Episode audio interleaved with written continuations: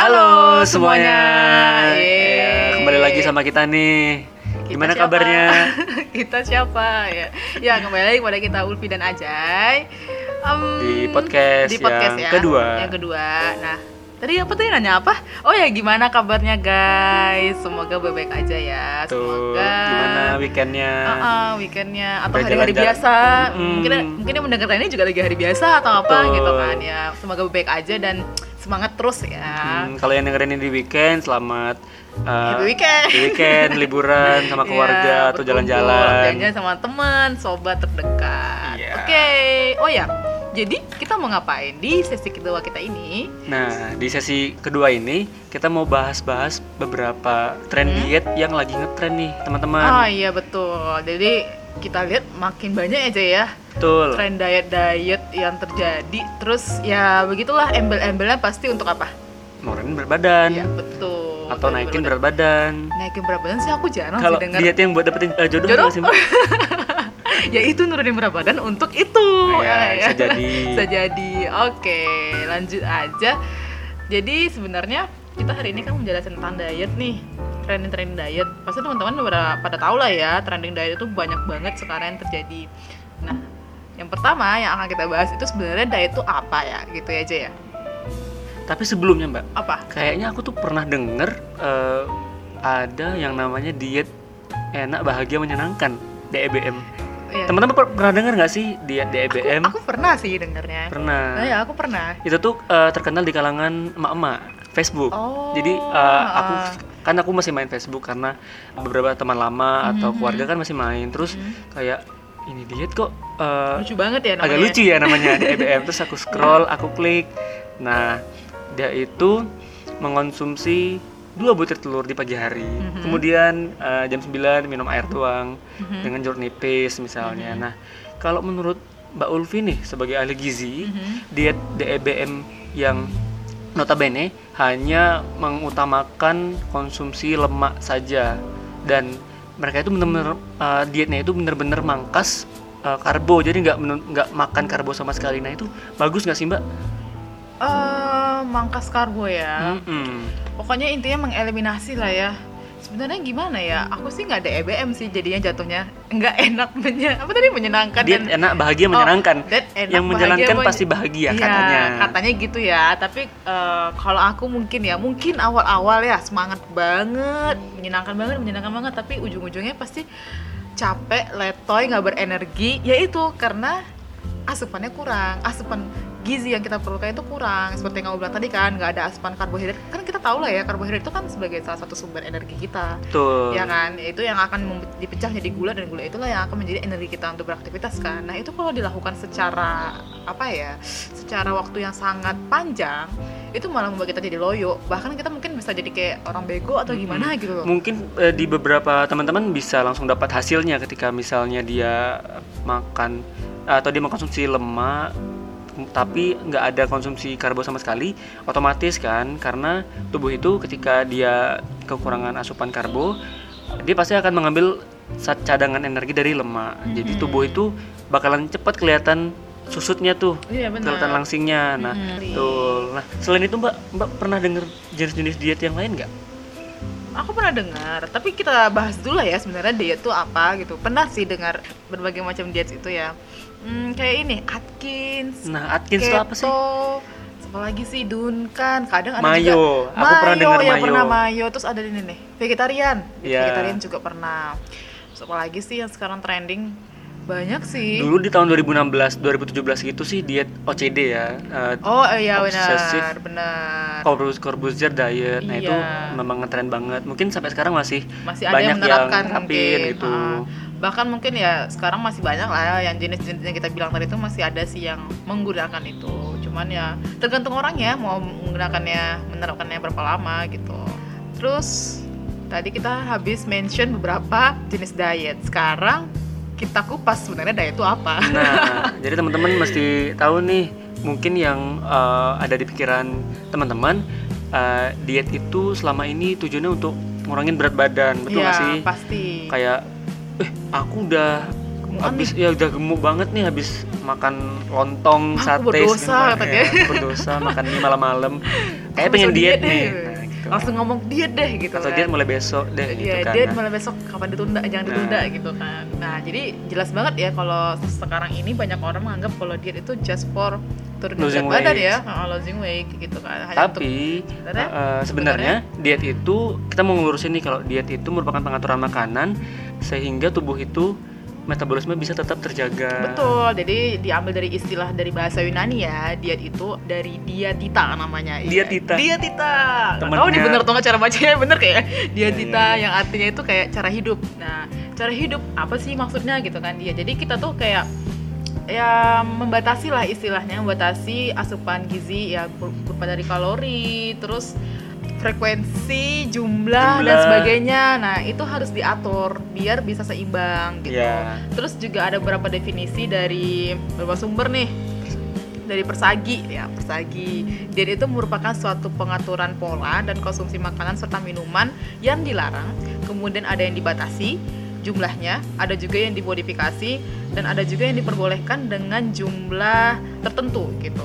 Oh berarti mencakup apa aja yang boleh dan apa yang enggak, dan apa aja yang boleh diperbanyak dan apa aja yang boleh dikurangin seperti iya, itu ya Mbak ya? Iya, benar. Itu menurut Persagi. Menurut Persagi seperti itu. Jadi sebenarnya udah jelas banget ya, diet itu dari definisi itu aja, diet nggak hanya untuk menurunkan berat badan, tapi sebenarnya dari dulu tuh dia tuh udah lama ada yang tujuannya itu untuk membantu seseorang untuk bisa sembuh lah. Jadi kan sekarang diet itu banyak ya, ada diet diabetes, dulu ada kan ada ya? Ada diet diabetes, diet, diet untuk orang diabetes, diet khusus lah, hipertensi, terus ada juga diet untuk orang yang kolesterol lah, bahkan sekarang juga ada diet untuk kanker ya kan? Iya, nah, jadi, ada banyak macamnya. Jadi, jadi jangan jangan salah sangka dulu diet itu hanya untuk menurunkan berat badan, enggak. Jadi sebenarnya diet itu banyak banget untuk orang yang terkena penyakit suatu penyakit tertentu itu ada dietnya gitu. Nah dari sini tentu ada manfaatnya kan sebenarnya diet itu yang tentu, kita lakukan itu. Tentu aja kita ketika memperbaiki pola makan mm-hmm. atau uh, mengatur diet kita pasti punya manfaat. Mm-hmm. Pertama itu untuk meningkatkan metabolisme tubuh sehingga organ dan fungsi tubuh kita dapat tetap terjaga. Ya, terus selain dari meningkatkan metabolisme, dia juga dapat membantu ini dengan diet kita berusaha untuk menyeimbangkan pola makan kita, pola makan kita sehari-hari nantinya. Iya, secara nggak langsung pola makan kita bisa berubah gitu ya, ya Mbak, kan tadi kan, baik. Kan kan dari awal kan udah di mention kalau diet ini uh, apa namanya tadi mengatur jumlahnya, terus atau mengurangi jumlah, mengurangi jumlahnya sebagian juga, jenis makanannya. Sebagian jenis makanan, terus juga melihat cara pemasakan dan sebagainya. Nah itu kan jadi membuat kita jadi terbiasa kan untuk mengatur pola makan kita sehari-hari. Nah dari sini nantinya bisa memberikan manfaat pada kesehatan pencernaan kita gitu. Pencernaan kita jadi lancar, terhindar dari berbagai macam penyakit uh, pokoknya berkaitan dengan pencernaan lah, bahkan mungkin kanker gitu. Yeah. Kanker dan sebagainya True. gitu. Nah, terus contoh tadi kita udah sebutin beberapa ini ya, beberapa jenis diet kayak diet Atkins dan sebagainya. Jadi sebenarnya diet yang kita bilang tadi dari awal kayak Atkins, keto dan sebagainya itu semuanya sama ya sebenarnya ya, kecuali kayak mayo. Mayo kan apa ya? Mayo itu yang tidak mengkonsumsi garam kan ya? Betul, garam natrium. Nah, tidak mengkonsumsi garam natrium. Mm-hmm. Sedangkan yang lainnya yang kayak aku sebutin tadi yang sebelumnya kayak Atkins, keto dan Duncan itu kan dia mengeliminasi karbohidrat. Jadi sebenarnya diet-diet yang sedang tren saat ini tuh mereka itu tujuannya sama. Jadi tujuannya itu benar-benar untuk menurunkan berat badan plus dia itu mengeliminasikan salah satu zat zat gizi. Tapi juga ada loh Mbak diet yang menurutku tuh bagus ya. Apa? Dash Dash diet. Oh, itu Dash. Nah, okay. Jadi kalau Dash diet itu memang sih banyak atau sekarang lebih dikhususkan untuk pasien-pasien yang mengidap penyakit hipertensi. Iya, benar. Karena dia mengurangi asupan, asupan natrium. natrium yang tinggi menjadi dipangkas rendah sehingga teman-teman yang mengidap penyakit hipertensi itu bisa lebih ringan karena pola makan atau jenis makanan yang dikonsumsi di diet da, diet dash itu juga rendah natrium dan rendah garam juga. Iya, tapi dari diet dash ini dia juga mengkonsumsi zat gizi tertentu Jai. Kalium. Oh, kalium. Iya, benar. Kalium Betul. Ini kan punya efek untuk membantu menyeimbangkan tekanan darah kan. Makanya dash itu emang dia me- mengeliminasi bukan mengeliminasi membatasi natrium, tapi dia juga meningkatkan mem- asupan ma- kalium. Meningkatkan beberapa zat gizi seperti kalium juga gitu. Di mana yeah. kalium itulah nanti membantu untuk menyeimbangkan. Sedangkan diet-diet yang terjadi saat ini ya seperti itu, dia itu mengeliminasi, mengeliminasi salah satu, terus dia itu melebihkan salah satu. Contohnya kayak apa ya? ya? Contohnya kayak keto deh, yang sedang sedang yang satu yang sedang tren saat inilah ya. Itu kan dia kan mengeliminasi karbohidrat. Kita mau makan dalam jumlah yang sangat-sangat dikit, bahkan tidak mengkonsumsi karbohidrat sama sekali kan. Mm-hmm. Terus bahkan dianjurin untuk mengkonsumsi lebih banyak lemak. Iya. Lemak kan. Nah, sebenarnya sih lemak itu gimana ya? Lemak itu dibutuhin emang dalam tubuh, dalam proses metabolisme dan juga dalam pembentukan hormon. Tapi kalau misalnya orang itu tidak pandai untuk memilih lemak yang baik, betul, itu bisa mengakibatkan penyakit penyakit yang lain yang kayak penyakit jantung, yeah, bahkan bisa menyebabkan obesitas gitu. Mungkin dia diet keto tapi makan lemaknya gorengan ah, gitu ya. Kan atau mungkin jadinya ayam yang digoreng dadakan. Iya, eh, enggak ada ya. Dadakan apa? Tahu bulat, Pak. Salah-salah. Maksudku kayak uh, pemilihan jenis makanan yang digoreng atau lemak pun dia mungkin masih salah, salah dan yeah, hal itu bisa memicu ya uh, mungkin emang turun lah ya, tapi kan iya, dia menyimpan penyakit di dalamnya. Iya, iya, misalnya kayak ayam goreng, uh ayam berserta kulit-kulitnya dong dia makan. Nah, iya. Pun berarti ketika misalnya kita memutuskan untuk menjalankan suatu diet, mm-hmm, contoh nih kayak Atkins atau tadi diet DASH atau keto atau mayo, mm-hmm, tentunya kita harus baca baik-baik uh, aturan mainnya, aturan mainnya betul. betul. Jadi ketika misalnya mengonsumsi lemak pun kita harus tahu nih lemak jenuh atau tak jenuhkah, uh-uh. atau lemak rantai cabangkah, segala yeah. macam. Jumlahnya juga harus sesuai. Sesuai. Jadi terus kita juga harus tahu kira-kira tubuh kita mampu nggak untuk melakukan diet itu. Jadi yeah. kalau misalnya nggak mampu jangan dipaksakan gitu. Terus sebenarnya diet-diet itu tuh, tuh pasti ada efeknya, pasti. pasti banget ada efeknya, uh, terutama aku yang kasiannya sih sebenarnya yang mengeliminasi karbohidrat sih sebenarnya sih hmm, bukannya kita nggak boleh konsumsi ya, setidaknya harus lah ya, karena dari karbohidrat itulah yang akan uh, menghasilkan energi untuk melakukan aktivitas kita sehari-hari. Betul. Gitu.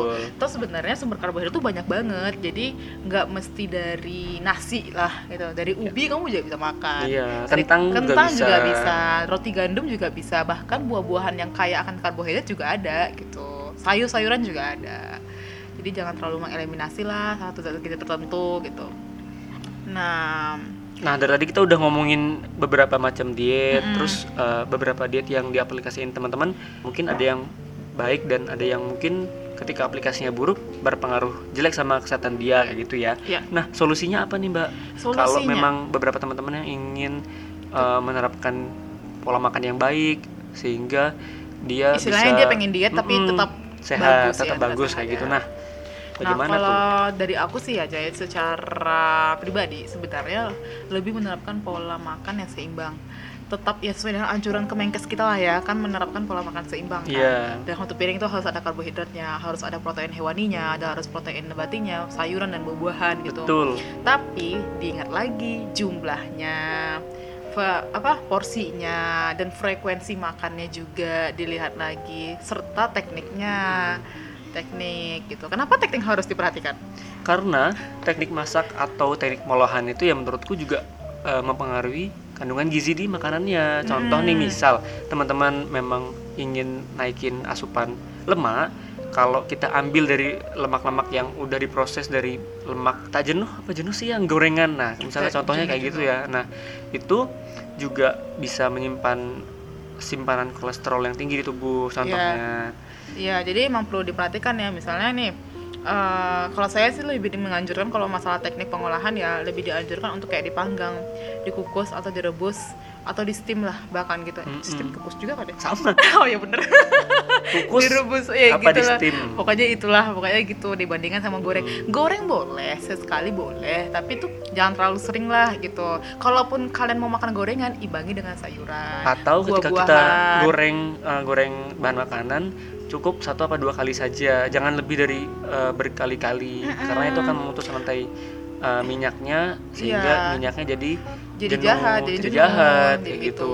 Terus rajin-rajin juga makan serat, sumber serat kan, sumber serat kan bisa didapat dari sayuran, sayur dan buah-buahan. Kenapa? Buah-buahan. Karena itulah antioksidan yang akan membantu tubuh kita itu menangkal radikal-radikal bebas. Jadi setiap kali gini, istilahnya kayak gimana ya? Jadi kita tuh makan nih makanan gorengan misalnya nih kan, terus masuk yeah. ke dalam tubuh kita. Nah nanti ada radikal-radikal yang bebas-bebas itu. Nah, yang yang bantu untuk mengikat-ikat itu semua itu adalah antioksidan yang kita dapatkan dari sayur dan buah. Betul, betul. Gitu. Jadi jadi jangan malas deh untuk makan sayur dan buah. Misalnya kalau kalau kalian nggak uh, suka sayur, minimal buah deh. Sebenarnya kalau untuk mempermudah kita konsumsi buah sama sayur, sebenarnya kan mungkin mager gitu ya beli buah hmm, atau gimana. Nah, jus. Gampangnya tuh aku beli jus aja. Bisa. Pertama karena simple, terus dengan kita minum jus kan secara nggak langsung kita konsumsi buah dan gampang aja gitu loh, praktis ya, gitu. Tapi dilihat lagi dong jusnya. Kalau ada orang dengan tujuan tertentu ya aja ya, gulanya. Oh, jangan ya, sampai pasti. Gara-gara minum jus gulanya malah makin nambah, karena dari buah ah. itu sendiri sebenarnya juga udah ada gula gitu. Betul. Setidaknya ya less sugar lah gitu. Nah, apalagi Mbak solis solusinya selain buat teman-teman yang ya, ingin selain dari menerapkan pola makan yang seimbang, terus tadi udah teknik ya. Tentu satu lagi adalah olahraga. Olahraga tuh penting banget sih guys, seriously itu penting banget. Jadi itu kalian udah susah apa ya, bukan susah kaya, kalian udah menerapkan pola makan yang sehat dan sebagainya. Nah itu kan berarti kan kayak di dalam udah oke nih istilahnya. Nah untuk membuat tubuh kita semakin lebih fit lagi, semakin lebih bugar lagi, itu bisa dibantu sama olahraga. Olahraga kan juga bantu untuk membakar kalori dalam tubuh kan. Selain membakar kalori dalam tubuh juga bantu metabolisme dalam tubuh kita. Iya, betul. Biar lebih bekerja lebih aktif gitu kan, lebih aktif dan semangat dan fit gitu. Jadi setidaknya kalian melakukan olahraga ya minimal tiga sampai lima kali dalam seminggu lah, dalam waktu tiga puluh menit. tiga puluh menit itu sebentar loh sebenarnya. Mm-hmm. Karena jalan-jalan aja jangan santai tiga puluh menit. Gak kerasa sih. Gak kerasa uh, gitu. Karena, udah selesai gitu. Uh, selain itu juga kalau aku bisa bilang sih olahraga tuh penting banget ya buat teman-teman yang memang ingin lagi diet atau kayak mengatur pola makannya jadi lebih bagus, karena di samping dia dapat memperbaiki metabolisme tubuh kita jadi lebih baik, diet itu nggak secara secara nggak langsung bisa memperbaiki mood kita loh. Eh, misalnya bener, kita bener. mau ke kantor nih pagi jam sembilan apa jam setengah sembilan masuk, kita jogging dulu pagi kira-kira mm-hmm. setengah jam. Mm-hmm. Ketika habis jogging kan capek, terus kita pengen mandi, uh, habis mandi seger. Wah, seger nah kita mulai sarapan, tentu tubuh tuh bisa lebih seger, iya, lebih siap, bugar gitu loh, udah siap, siap gitu menghadapi hari bener, itu. Bener. Eh, nah. Aku boleh cerita nggak sih masalah olahraga gini? Nah, gimana? Kamu tahu nggak ya? Apa tuh ceritanya? Ceritanya lucu banget, nggak? Sebenarnya gini, aku cuman bukan mau cerita gimana-gimana, cuman aku tuh gini, aku tuh kebetulan orang yang cukup senang dengan olahraga ya Jaya. Iya, olahraga apa Mbak? Lari cepat, aku cuma simpel-simpel aja sih. Aku nggak mm. perlu, ya istilahnya nggak perlu nge-gym dan sebagainya. Kayak misalnya lari cepat, mm. gampang lari cepat, juga sih jalan cepat, kan? Iya, jalan cepat, terus mm. lari, jogging. Nah itu adalah hal yang biasa aku lakukan tiap pagi. Betul, betul. Kalau misalnya aku kayak udah berniat dulu, misalnya intinya gini guys, kalian harus berniat dulu dalam hati kalian. Tuh dengerin. Terus, ya, terus abis itu baru laksanakan gitu kan. Jadi aku berniat nih besok pagi, uh, aku harus olahraga. Abis subuh lah misalnya kan, aku olahraga. Nah aku jalan tuh keluar, terus aku keluar deh. Aku nggak nyangka, ternyata ada yang lebih rajin pada aku. Siapa itu? Mak-mak? Iya, bukan. Betul. Betul, betul. Emak-emak. Oma-oma. Oma-oma tuh dengerin. Oma, bahkan kayak kakek. Oh my god, serius. Oh, jadi Mbak itu ngelihat mereka udah mulai lari. Pas Mbak baru mulai. Oh, mereka jalan-jalan. Tahu jam berapa itu aku keluar? Jam berapa? Jam setengah lima. Oh, setengah lima subuh sudah berlari-lari. Setengah lima subuh. Eh, setengah lima subuh aku keluar. Mereka jam berapa Jay bangun paginya? Oh iya. Aku juga nggak tahu kan. Lebih awal dong. Nah, berarti mereka lebih awal dong. Mereka tuh udah ya namanya mungkin ya mereka menganggap ya iyalah Mbak, mereka kan orangnya udah tua jadi kan ada kerjaan. Iya, oke oke hmm. salah satu alasannya. Tapi mungkin tapi itu nggak boleh dijadiin alasan sebenarnya iya, buat bener. Kita yang masih muda untuk mulai setidaknya rajin ma- olahraga ya, sih. Iya betul, setidaknya kan hello itu oma-oma sama kayak kakek nenek-nenek itu udah bangun loh, dan mereka jam segitu langsung jalan pagi. Mereka iya, iya, jalan iya. pagi itu untuk mendapatkan kesehatan badan dia. Terus aku kemana aja nah, gitu. Itu bisa jadi motivasi bagus sih Mbak kalau iya, memang itu pengalaman dari Mbak Ulfi sendiri, dan uh, menurutku tuh bisa jadi motivasi, motivasi banget lah hmm. bagi teman-teman yang memang giat mau yeah. diet mau tapi, pengaturan pola iya, makan bener. Yang baik. Tapi bener deh kalau misalnya kita, aku nggak tahu ini apa hanya terjadi pada diriku sendiri, mungkin teman-teman bisa sharing juga ke kita-kita nanti ya, setelah melakukan olahraga itu beneran bugar deh, serius. Jadi kayak kerja pun enak gitu. Iya. Udah siap buat menghadapi hari gitu. Siap bertempur. Ada ada. Oke, kayaknya itu aja ya kayaknya ya. Iya. Ya. Sharing-sharing kita hari ini. Ya, intinya gitu. Intinya kita menjelaskan dari awal kalau diet itu udah gimana ya, udah jadi tren dan sebagainya, dan sebenarnya um, kita nggak mesti harus mengeliminasi bahan makanan yang kita konsumsi ya, karena semua zat gizi itu sebenarnya dibutuhkan oleh tubuh ya kan, untuk menjalankan metabolisme mereka dan untuk menjalankan masing-masing peran mereka gitu yeah. dalam tubuh kita. Yang kita harus kita yang harus kita awarein itu adalah bagaimana cara kita untuk mengkonsumsinya, porsinya di diperhatikannya, porsinya diperhatiin lagi, terus juga bahan makanan uh, juga diperhatiin lagi, cara terus juga cara masaknya gimana, dan jangan lupa juga selalu untuk olahraga agar selalu sehat. Jadi sekarang itu sebenarnya sehat itu gampang sih sebenarnya kalau kita udah nih niat ya, gitu. Ya, niat itu adalah kunci. Kunci utama. Aduh, ini kayaknya judul kita niat sebenarnya. Ya udah deh. Cukup sekian ya. Oke, okay, cukup sekian share kita dulu hari ini. Terima kasih buat teman-teman yang udah dengerin. Stay tune di akun kita, eh, podcast ya, kita podcast selanjutnya kita, karena kita bakal bahas-bahas dengan bahas-bahas topik gizi yang, yang lebih menarik, menarik lagi. lagi. Betul. Terima kasih udah mendengarkan. Bye-bye. Sampai jumpa. Sampai jumpa.